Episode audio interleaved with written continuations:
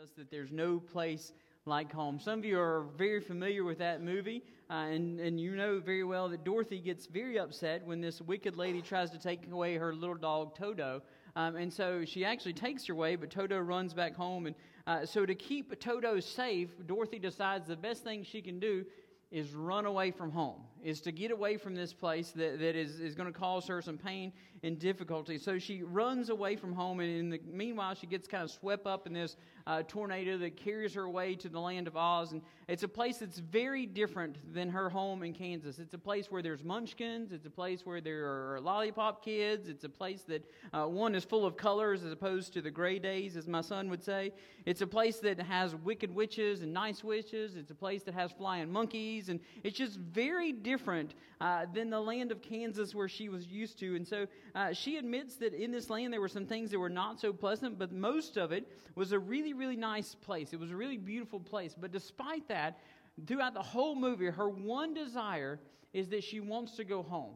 And she's willing to do anything it takes to be able to get back home, to get back to Kansas where she belongs, to get back to where her family is and where the people she loves is. And, and that's what she wants more than anything else in the whole world. And so uh, when she kind of wakes up from this uh, bump on the head, she experiences this kind of homecoming and she sees the faces of people that she loves and she sees the people the faces of her family that are surrounding her and, and people that she had left behind when she ran away in the first place and for some of you sitting here this morning, or some of you that are watching online, uh, you can kind of feel a little bit of what Dorothy was going through because you're in a place now that feels like home. You're in a place that when you open up and you look around you, you know you're surrounded by people that love you. You know that you're surrounded by people who care for you and people that want you here and, and people that, that want to be part of your life. And so, for some of you, this is very much a place that feels like home. And for some of you, God has called you to different places, He's called you to different uh, areas. And now you have this moment to come back. And this feels, even though you've got another place that you're used to, this feels a little bit like home for you. And so, whether you're visiting with us for the first time, or you're visiting with us for the first time in a long time, or you're here every other Sunday or every Sunday, my simple welcome is welcome home. Welcome to a place where you are loved and accepted because we're not, none of us are perfect, and so we would welcome more non perfect people to join us. But there's a part in that final scene of the movie that I think is somewhat overlooked. There's a part in that movie, uh, the, the final scene, that really Dorothy makes a commitment. You see, the movie starts when she runs away from home, but the movie ends with her sitting in her bed in her room, and she sits up and she's talking to Auntie Em And she tells them, she makes this commitment. She says that this is, she's never going to leave this place again. Never, ever again is she going to leave this place because this is where she fits. This is where home is. This is where the people she loves is. And then there's no place like home. And I've got to agree with that statement that there is no place like home. And so uh, this morning we're going to kind of look at this commitment idea of homecoming. And, and I'm not going to ask you to never admit or never leave here again because we do want you to leave at some point today, okay? You're welcome to have lunch with us, but after that, I'm ready to go home, okay? So uh, nap time will be calling after lunch, and if you stay with lunch, you'll understand that too. So our commitment this morning is not to stay here in this place. Our commitment is going to come from a guy that we're going to be introduced to named Ezra. And Ezra, uh, you can go ahead, if you've got your Bibles, go ahead and turn to the book of Ezra, chapter 7 this morning. And we've been walking through some of the characters of the Old Testament uh, through this summer, and Ezra is where we're going to be at this morning because Ezra experiences this homecoming, if you will, in chapter 7. And you can go ahead and be turned there, but as you're turned there, let me give you a little background. Uh, that the Jewish people, the Jewish nation, had been taken captive by the Babylonians in about 5, uh, 579 BC. And uh, the Babylonians had a very interesting way of controlling people that they captured. And instead of just surrounding them and putting a, a, garrison of army there, what they did was they would take the brightest and the best. They would take the best people. They would take the leaders, the strongest men, the most intellectual people. They would take all of them back to Babylon with them in hopes that they would train them to be good Babylonians. And if they trained them to be good Babylonians, then they wouldn't have to fight them anymore. And so, for decades, the Jewish people have lived under this captivity, and it lasts for several decades until finally the Persians take over Babylon. And when they do, the Persians have a different idea. We're going to be really nice to these people and send them home because we're tired of them. Now, I don't really know why they sent them home, but that's they, they, their idea is let's send them home if they want to go home. And so the Persians kind of let the Israelites, let the Jewish people go back um, in, to their homeland if they want to.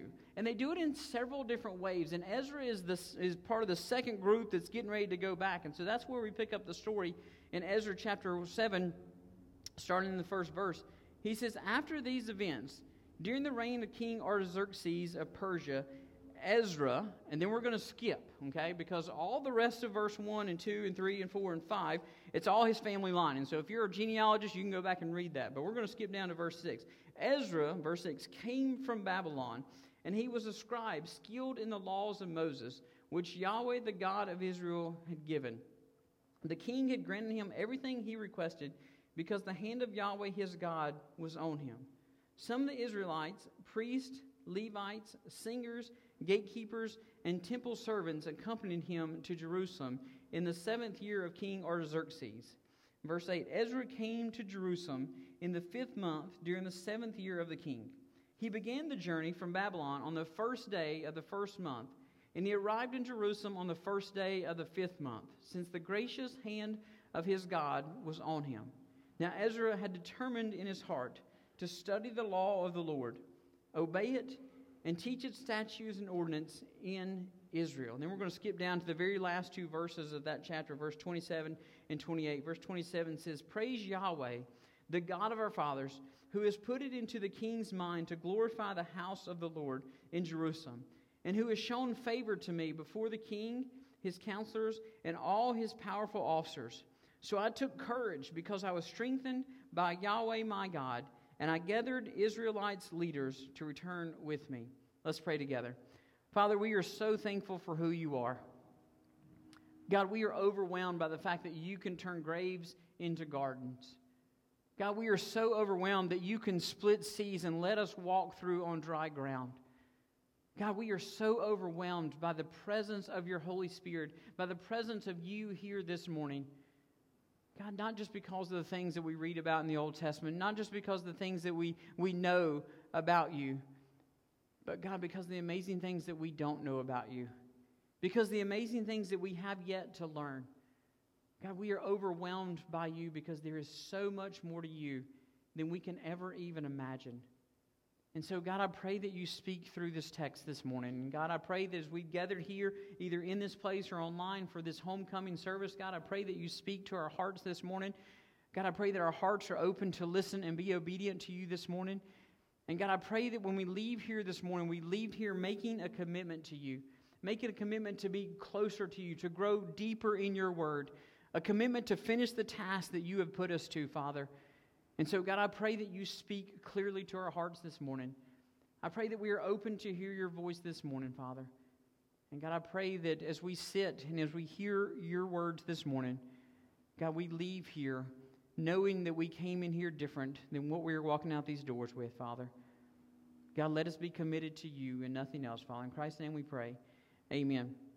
Some of you might have heard the accomplishments of a lady named Katie Spotz this week. And uh, Katie is described as an endurance athlete, and she has had several accomplishments over the last years of her life. She's now 30, um, and, and so she has had these pretty amazing accomplishments. In 2008, she became the first person to swim the entire length of the Allegheny River, which is a total of 325 miles. Now, for us in North Carolina, Allegheny is a different place. This is the river up in Pennsylvania. So, you guys that are in Pennsylvania and always watching, this is for you. Okay, she swam the entire 325 miles. I'm just assuming she swam downstream and not upstream for that, all right? In 2010, she set the world record for being the youngest person to row solo across the Atlantic Ocean, just her and a rowboat across the entire Atlantic Ocean in 2010. In 2011, she biked 375 miles in 24 hours, as well as being part of a four person relay team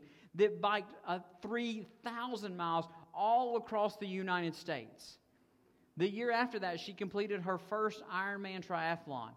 And then since then, she has completed four other Ironman triathlons. She has some great accomplishment, but her greatest accomplishment happened just this past week. In February of this year, she partnered with this Christian organization um, called Life Water International. And some of you may be familiar with Life Water International. It's a great organization, it's a Christian organization. And their mission, and the reason she partnered with them, is to raise money and awareness for this mission. And this mission is to provide clean drinking water for every kid and to share the love of Christ with everyone across the world. That's a great mission. And so she wanted to raise awareness for this, and she wanted to, to, to um, give them some money and be able to, to provide for them. And so she decided that she was going to do an ultra long run to help raise awareness for this mission. So some of you may have saw this Monday morning this past Monday on Labor Day at 5:07 a.m. Most of us didn't even know there was a 5:07 a.m. on Labor Day because we don't have to get up at 5:07 on Labor Day. But at 5:07 on Labor Day morning, Katie took her, her starting spot on the Canadian border, and she ran across the entire state of Maine, 137 miles until she reached a pier looking into the Atlantic Ocean. And when she got there, the first thing she did was take off her shoes and jump in the ocean. 137 miles. And so she has told everybody that, that from her past experiences of running, and she's ran a lot, she says usually the first four miles of a run are the hardest part of any run. Okay? Now I'm going to disagree with her.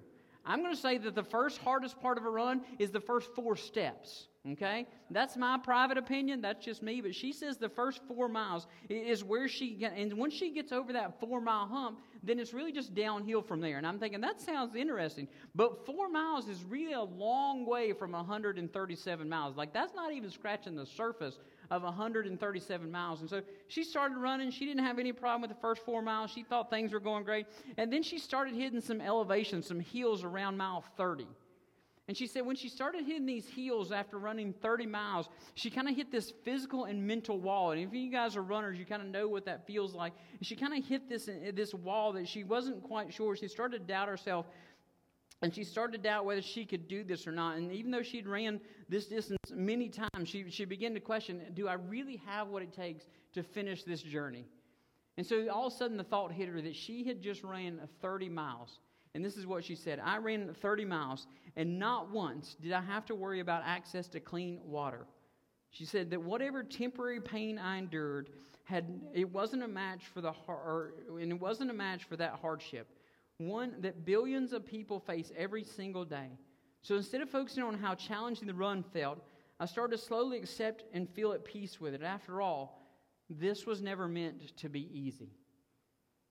And this was the thought that drove her to keep going. This was the thought that allowed her to push through not just 30 miles, not 40 miles, not 50 miles, not 60 miles, not even 100 miles, but 137 miles of pain and struggle and agony. This is what allowed her to go through is I'm running this race for somebody else. I'm running the race because this is a mission that God has sent me on. You see, for her, this race wasn't about her. This run wasn't about her at all. She could have quit at any point in time. In fact, I could imagine that every step felt like an excuse to, to quit. When her muscles started spasming so bad that she had to stop and get her legs wrapped and her back wrapped and, and, and relax for a moment, she could have stopped around a mile 100. In fact, the truth is that Katie never really had to agree to this run in the first place. There was nothing in this run for Katie. Katie wasn't going to get a million dollars for running this race. Katie wasn't going to get a gold medal for winning this race. In fact, probably most of you had never even heard of Katie until I told you this story. She's not going to get her face on a Wheaties box because of this run. She's doing this run simply because this is a mission that she feels like God has called her to do. And this is a mission that she feels like God has put on her heart and a journey of faith that she's willing to take and one that she knows that she can't quit until the minute until the journey is finished. Ezra is in our text is about to embark on a similar journey of faith. Now he's not going to run across the state of Maine, and he's not going to run 137 miles. His journey is going to be much further and take a whole lot longer. You see, for Ezra, his mission is just like uh, just like Katie's. That he's called to this mission. It's something that he can't quit until he's finished. You see, Ezra is not being forced by the king of Persia to go back to Israel. In fact, when the king of Persia said, "I'm going to let some of you go back," They could go back, but only if they chose to. And so there are a number of Israelites who chose not to go back. There's a number of people in, in Persia now who were in Israel, who were in Judah, that they don't want to go back. You see, for them, they have set up businesses there. They've set up shop there. They've been in this area for decades, and so this has now become comfortable for them. They've set up homes there. They've set up businesses for them. And for some of them, those businesses were very prosperous. In fact, we read in the text that, that even um, Ezra himself, he kind of enjoyed the easy life because if you remember in verse 6, it says the king granted him everything he requested. You see, you don't just do that if you're a nobody. Ezra had kind of a special relationship with the king, that kind of a working relationship with him. And, and, so he can get anything he wants if he just asks for it. And so life is easy for Ezra, and life is easy for all these other people. And so the question really becomes if life is easy for you here, if everything you needed and wanted was given to you here, if everything was perfect and secure and safe here in Persia, then why in the world would you want to go back to the nation of Israel? Why in the world would anybody want to go back to the city of Jerusalem? Why would you give up your, your business? Why would you give up this prosperous, safe, secure life to go back to this place that's been torn apart by war? Why would you go back to this place that's been torn apart where, where nothing is left standing, that there is only destruction and despair everywhere? Why would you walk away from all the great stuff here and go back to a place that's really going to be such hard work to rebuild and to start all over. And to add to it, it's not just that destination it's bad. It's the traveling to get there. You see, the journey to get there was both difficult and dangerous. Travel in the ancient Middle East was never really easy and it was never really safe. It was always difficult and it was always dangerous. Roads were not like they were today. You don't just hop on a highway and drive 137 miles and show up at Myrtle Beach. Okay? It doesn't work that way in the ancient Middle East. You may ride a camel or you may walk, and the roads are best not developed. And even the roads that are developed, there are frequently bands of raiders and robbers that this is how they make their living. They just sit on sides of roads and kind of on hillsides waiting for a big caravan of people to come through because caravans of people mean livestock. Caravans of people mean money because they're traveling. They're going to have to pay for stuff along the way. And so you attack them and you raid them. And so this is how folks made their living. So understand that it's not just the destination that looks bad, it's the process of getting there that isn't very appetizing. This is a dangerous journey that they're asked to go on. But in, despite all of that, in verse 9, Ezra and all these other people, they're re- ready to leave Persia. And so in verse 9, it says, On the first day of the first month, he starts this journey. Now, understand this is not New Year's Day. It is it, it, the first day of the first month for us will be January 1st, okay? But for the Jewish folks, it's not. The first day of the first month is the same day as Passover. So, usually around mm, early to mid April is when they would start this journey. And he starts this journey on the first day of the first month, and this journey is going to carry him 900 miles. And not only that, it's going to take him four months to complete it. And that's not moving too fast. Okay? But 900 miles, four months to complete it, because we know at the end of the verse that he arrives in Jerusalem on the first day of the fifth month. So he starts on the first day of the first month, he travels for four months, and the first day of the fifth month, he gets there. And so we got to come back to this question why in the world would you leave Persia in the first place? Why would you want to go to this place that's destroyed? Why would you want to put yourself and your family and all that you know and all that you are comfortable with? Why would you want to risk all that and travel this very long, very difficult road? And so the only answer we can come up with in this to answer this question is found in the very first chapter of this book, all the way back in chapter 1, verse 5. And it says that so the family leaders of Judah and Benjamin, along with the priests and Levites, Get this, everyone that God had motivated, or a different translation would say, everyone that God had stirred up, prepared to go up and rebuild the Lord's house in Jerusalem. So for Ezra and for those that were willing to go back, the reason or the answer that they have for going back is simply this because God has motivated them to do so. God has stirred up within them two things a dissatisfaction with where they're at and a longing to be somewhere else. You see, despite the fact that this land had everything they wanted, despite the fact that everything they were asking they, they got, despite the fact that this was their businesses and their home and everything was safe and secure they weren't satisfied here. Why? Because God had stirred in their heart, He had motivated, this is not where you're supposed to be. They're never going to be satisfied here because they're longing to be somewhere else. And this dissatisfaction with this place that seemed like the perfect place is never going to be what it was because they're longing to be somewhere else. They're longing to be on this place that God has called them to. They're longing to be back where Israel was supposed to be in the first place. They're longing to be where they can worship and praise God the way that they've been taught to do. And so their longing for God motivates them to leave their present situation, leave this place they're dissatisfied with, and go somewhere else. Their longing to do what God has called them to do causes them to leave everything behind their safety, their security, and go on this trip because this is the only place they're going to find satisfaction. This is the only place that the longing of their heart is going to be satisfied. And so they can't be satisfied anywhere else except this place that God has called them to. You see, the longing of their heart can't be satisfied where they're at. It can only be satisfied with where God's called them to be. The longing of their heart can't be satisfied if they made it halfway. You see, Ezra and the people of Judah and the people of Israel, they don't have an option of going 450 miles, traveling for two months, and be like, you know what? This is a, this is a pretty nice place. I think we'll just live here. I mean, if we got to rebuild that whole city anyway, why don't we just rebuild right here? Why don't we just start here? We're starting from scratch anyway. Why not just do it here instead of all the. We'll save a little bit of time and travel. We'll just start here. This is a pretty nice place. You see, if they'd done that, they wouldn't have been satisfied there because their heart was longing for over there.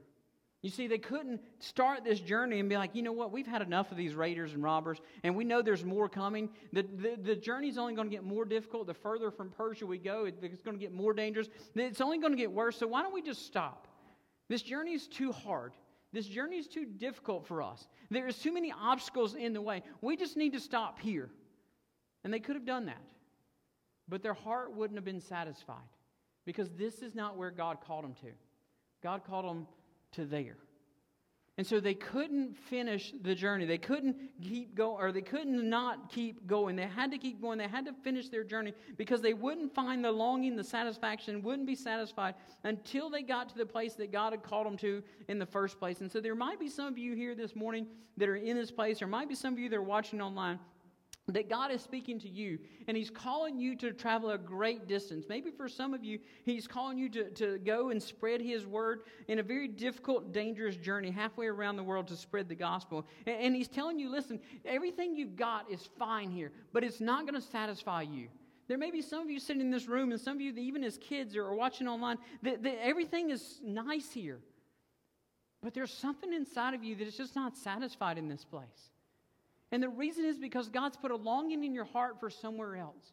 God's put a different people group somewhere in your heart that He's calling you to a different mission. And if that's the case, then you can't stop and you're never going to be satisfied in this place until you reach the place that God has called you to. The longing of your heart will never stop until you have finished your journey and gone to where God has called you to. But let's be honest, not all of us are called to be international missionaries. Not all of us, God is calling to go across the world. April and I lived in Africa before we uh, got married, we lived with a group of missionaries in Africa, and we found out that international missions was not our calling. We loved it and we had a great time and, and we enjoyed it, but we found out that's not where God was calling us to. What He was calling us to do was do this so that we can send other people, or we can prepare other people, or we can pray for other people who are going. But listen, some of us, God's not calling you to go across the world. For some of us, God's put a longing in your heart to go across the street. You see, for some of us, we're not satisfied just looking across the road at our neighbors and wondering, do they go to church? I don't even know their name. And so we, we can't be satisfied just looking across at our neighbors and not knowing where they're going, not knowing what their life is like, not knowing who they are if they know the gospel, because God's put a longing in our heart to go to them, even across the street, and God's put a longing in our heart to finish this journey. And so let me be honest with you this morning. If God's put a longing in your heart for a person or for a group of people, whether it's a family or a member or a coworker or, or a friend, if God's put a longing in your heart to, to bring them to Christ, to bring them to a gospel gospel conversation, to even invite them to church, you can't stop until you finish that journey.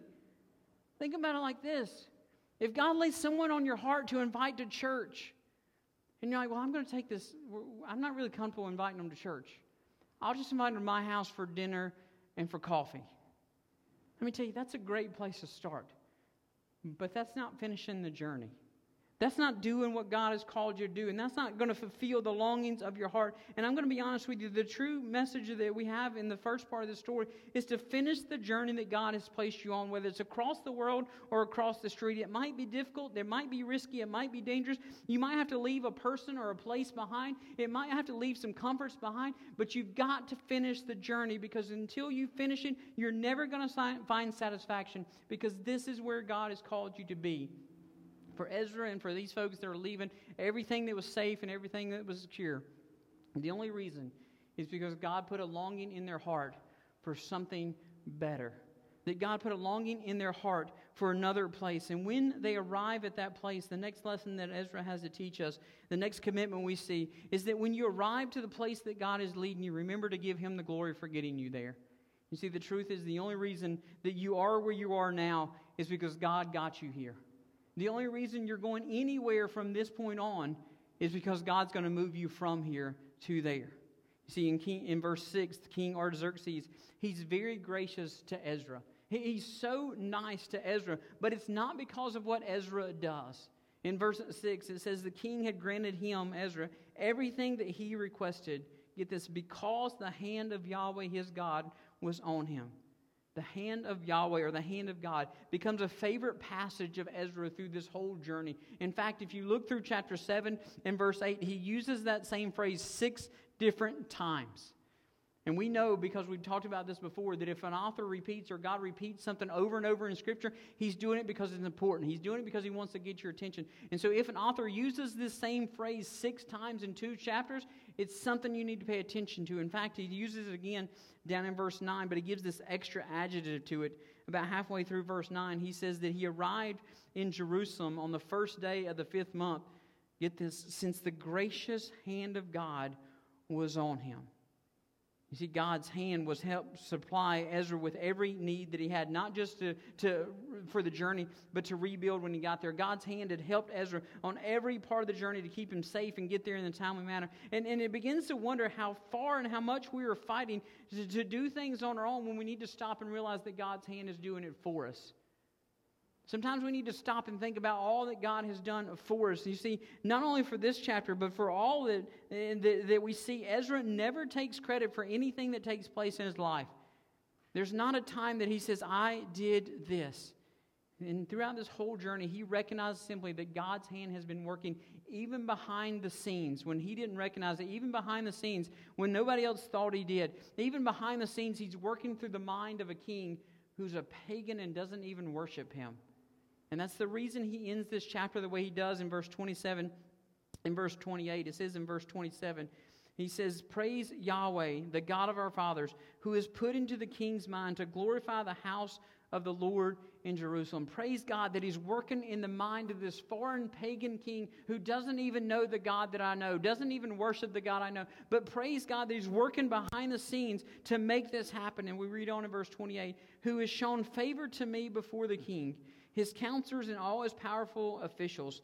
So I took courage because I was strengthened by Yahweh my God and I gathered Israel's leaders to return with me. You see, Ezra sees the hand of God working in and through his life. He knows that he didn't earn the king's favor. He knows that he did nothing to gain it. He knows he's simply in the king's presence because the hand of God is using him. He knows he's simply in the presence in the presence of the king because of the grace of God. You see, and he has courage to do what God has called him to do because he knows God is working in and through this situation. You see, the old saying is true: where God guides, he provides.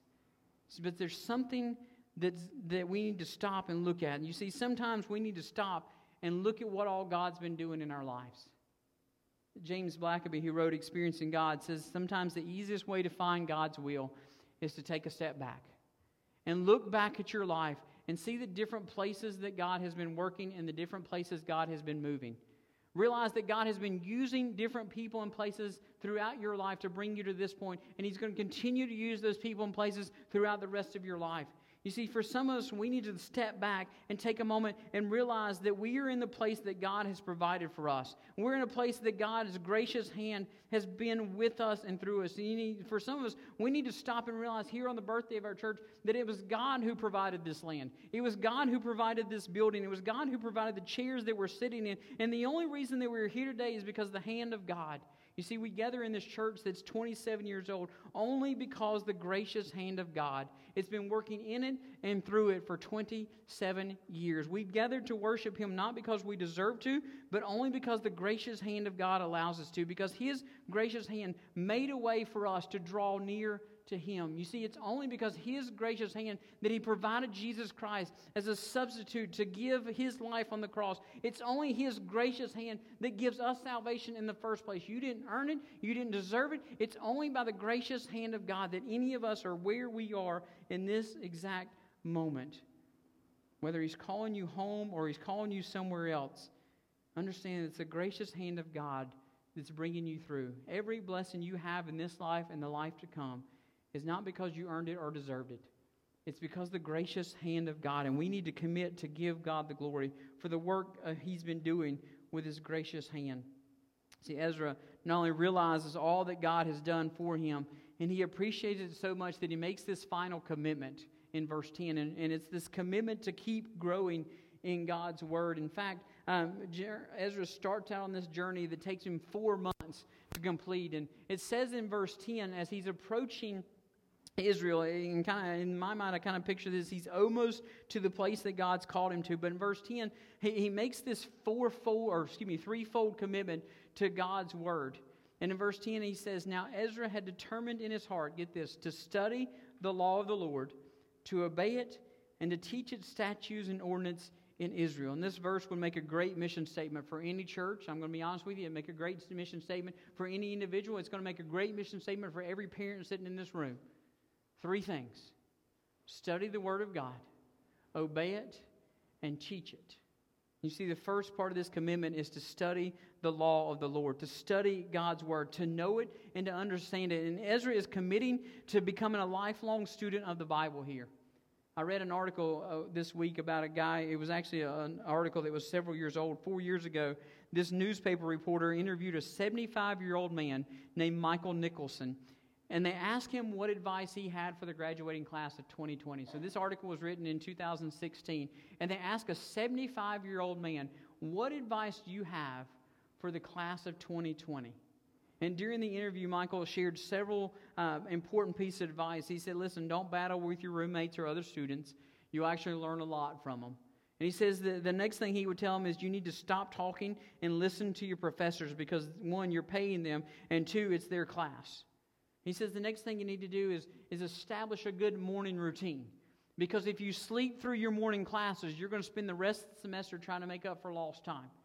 And he says, but the biggest piece of advice that he would give to the kids that were going to college is simply this don't quit early.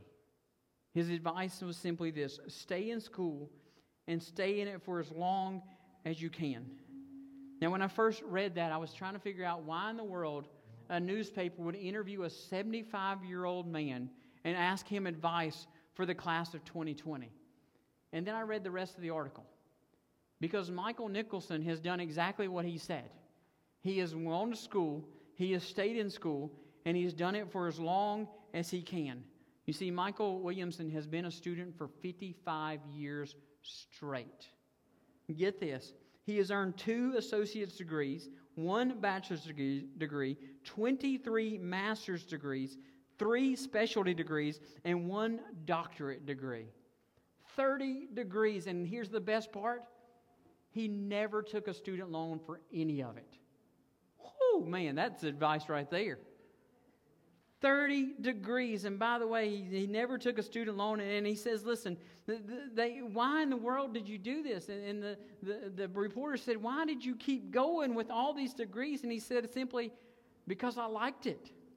And I wanted to keep going as long as I could. And here he is, 75 years old. And he says, The only reason I'm not in class right now is because my doctor told me I need to slow down a little bit. He says, Really, what I found is the more I learned, the more I wanted to know. Ezra makes this commitment to study God's Word, not because God's Word is something new and something different for him. He's studying God's Word because he knows the more he learns about God, the more he wants to know Him, and the more he wants to know about Him. You see, uh, Ezra comes from a very long line of priests. In fact, if you go back to that section we skipped with all those hard to pronounce names in verses 1 through 5, what he does is he traces his family line, he traces his lineage from himself all the way down to Aaron, the original priest of Israel. All right? He's related to the one who started this whole process.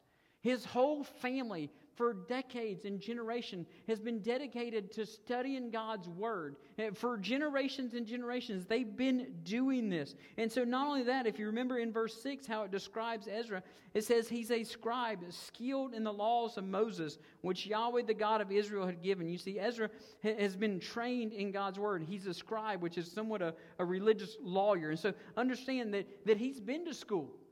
He's been to homeschool with the pastors and the preachers. He's been to homeschool with the priests for all these years. He, he knows that. And he's been to, to other rabbis. He's got the degrees. And, and so he's studied and he knows this stuff. But yet, here, he's committing to study it more because the more he learns, the more he wants to know. The more he studies and the deeper he studies, the deeper he wants to go. And I'll tell, I gotta be honest with you, I wish this was the vision for every parent and every adult sitting in this building and listening online right now. You see, we tend to, to shove off studying God's Word and memorizing God's Word to our kids. We'll, we'll be glad to, to um, help our kids study their Awana verses, and then we'll drop them off at the door. We'll challenge them to memorize verses, but let me ask you how many of you as adults have challenged your kid or somebody else's kid to memorize verses this past week, and yet you haven't bothered to do it yourself? How many of you as adults have sent your kids to a gospel project this morning, or you sent your kids to Awana this week, and yet you didn't open God's Word for yourself this week?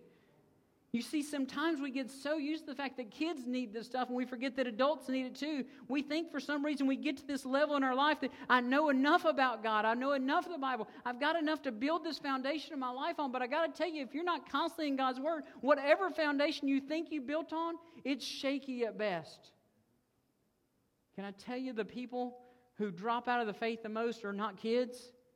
They're adults who didn't commit to studying God's Word. We don't graduate from the Bible. We don't gain enough knowledge from the Bible. And I want to tell you that one thing that I learned in seminary was the more I know about this Bible, the less I know that I know about it. The more I know about this Bible, the more I love the God who wrote this Bible. The more I give my life to this Word, is the more that I want to give it and study it more and more and more. You see, we need a commitment not just as parents, not just as adults, but as a church. We got to commit to studying God's Word and to learn it because we're never going to be able to move on if we don't know it. We're never going to be able to obey it if we don't know what it says. You see, that's the second part of Ezra's commitment. He's going to obey God's word, and there's a huge difference between just knowing something and obeying something. I can tell you right now that if I'm driving on 70, Highway 70 right here, the speed limit is either 55 or 50, depending on if I cross that imaginary city limit line or not. Okay? That's the speed limit. There are white signs all along the way that tell me anywhere I'm at, this is the speed limit. But can I tell you something? Just because I know that doesn't necessarily follow that I have to obey that. You see, that little white sign that tells me this is the speed limit, it really honestly in no ways hinders me from going 80 or 90. If I get in my truck and I start running 90 down the highway, that sign's not going to jump in my way and be like, whoa, you need to stop. You can only go 50 or 55 here. The fact that I know that in my head doesn't stop, it doesn't hinder the fact that if I want to get my truck and go down the road at 90 miles an hour, I can do that until the man with the blue lights catches up with me. Now, he might have something to say about it, he might hinder me, okay? But that sign is just information. And if I don't choose to obey that information, then I'm going to pay for it some other way.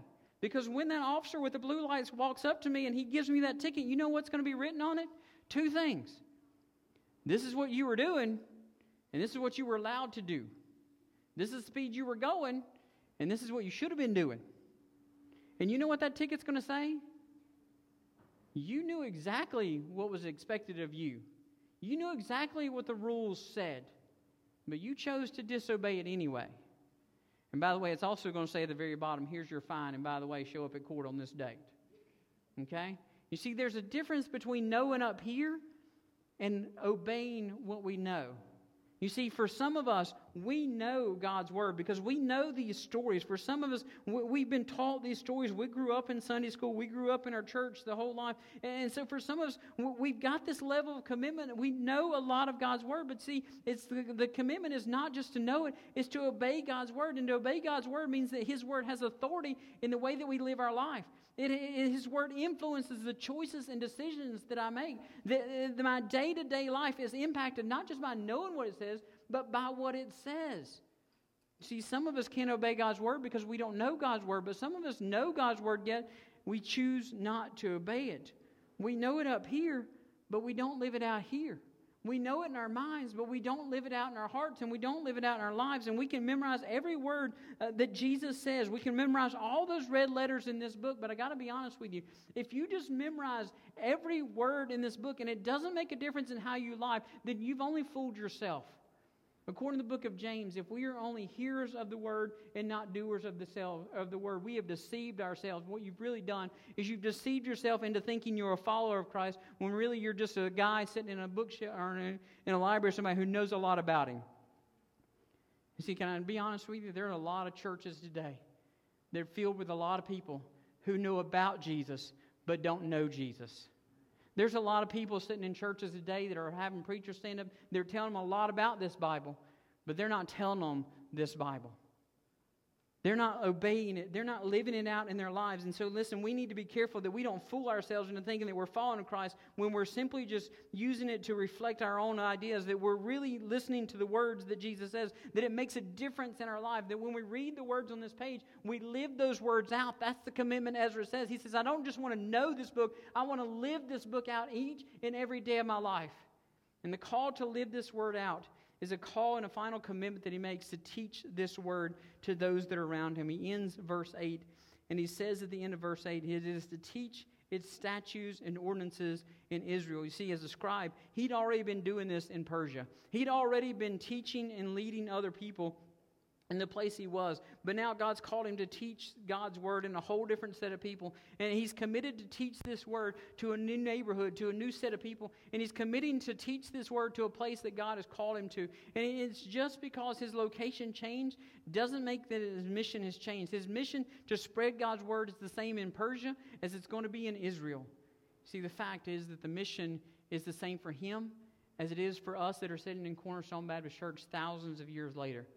It is the mission of the Great Commission to go and to make disciples. And what does it mean to make a disciple? Simply what it says here. You teach them God's word so that they can obey God's word. So what? So they can teach God's word to somebody else. You see, this is the model of missions that the Southern Baptists have been following for decades overseas. It's the model that we should be following as a church as well. We should learn, we should obey, and we should teach others. Why? So that they can learn, so that they can obey, so they can teach somebody else. Our mission is not just for us. Our mission is to spread the gospel to the ends of the earth, to the ends of the street, and to anywhere God calls us to. And so the question this morning is where are we making disciples so that they can go out and make disciples? You see, my heart and my passion and the commitment that we should all make as a church this morning is let's be a church who makes disciples, who teaches the Word of God so that people can learn the Word of God, so people can obey the God, so that they can go out and teach the Word of God. Let's make disciples who make disciples, who make disciples until the whole world knows the glory of God in Christ Jesus. You see, the question for all of us is not what are we going to do as a church? The question for us, simply as an individual this morning, is who are you committed to teach the Word of God to? Who's that one person or that small group that you're investing in, that you're willing to teach the Word of God to, so that they can learn it, so they can obey it, so they can in turn teach it to somebody else? You see, Michael can teach one person at one time. But if Michael teaches one person, to obey the Word of God, and that one person then teaches one other person, and then that person teaches somebody else, you see, my impact has gone much further than I could ever imagine. If Cornerstone as a church, we committed to make disciples who made disciples who made disciples, we wouldn't just be adding numbers on Sunday morning. We'd be multiplying them by the powers of 10 by the power of 15, by the power of 20, until the whole world knows. And so the question to each of us this morning is where are we making our commitment? Are we going to make this commitment to finish the journey that God's called us to? Are we going to make this commitment to give Him the glory? Are we going to make this commitment to learn, to obey, and to teach so that somebody else can learn, obey, and teach as well? Who is it that we are working so that we can send out for Christ? Who is it that we are looking to win to Christ so that we can build a believer in Christ, so that we can send them out for Christ? Let's pray together this.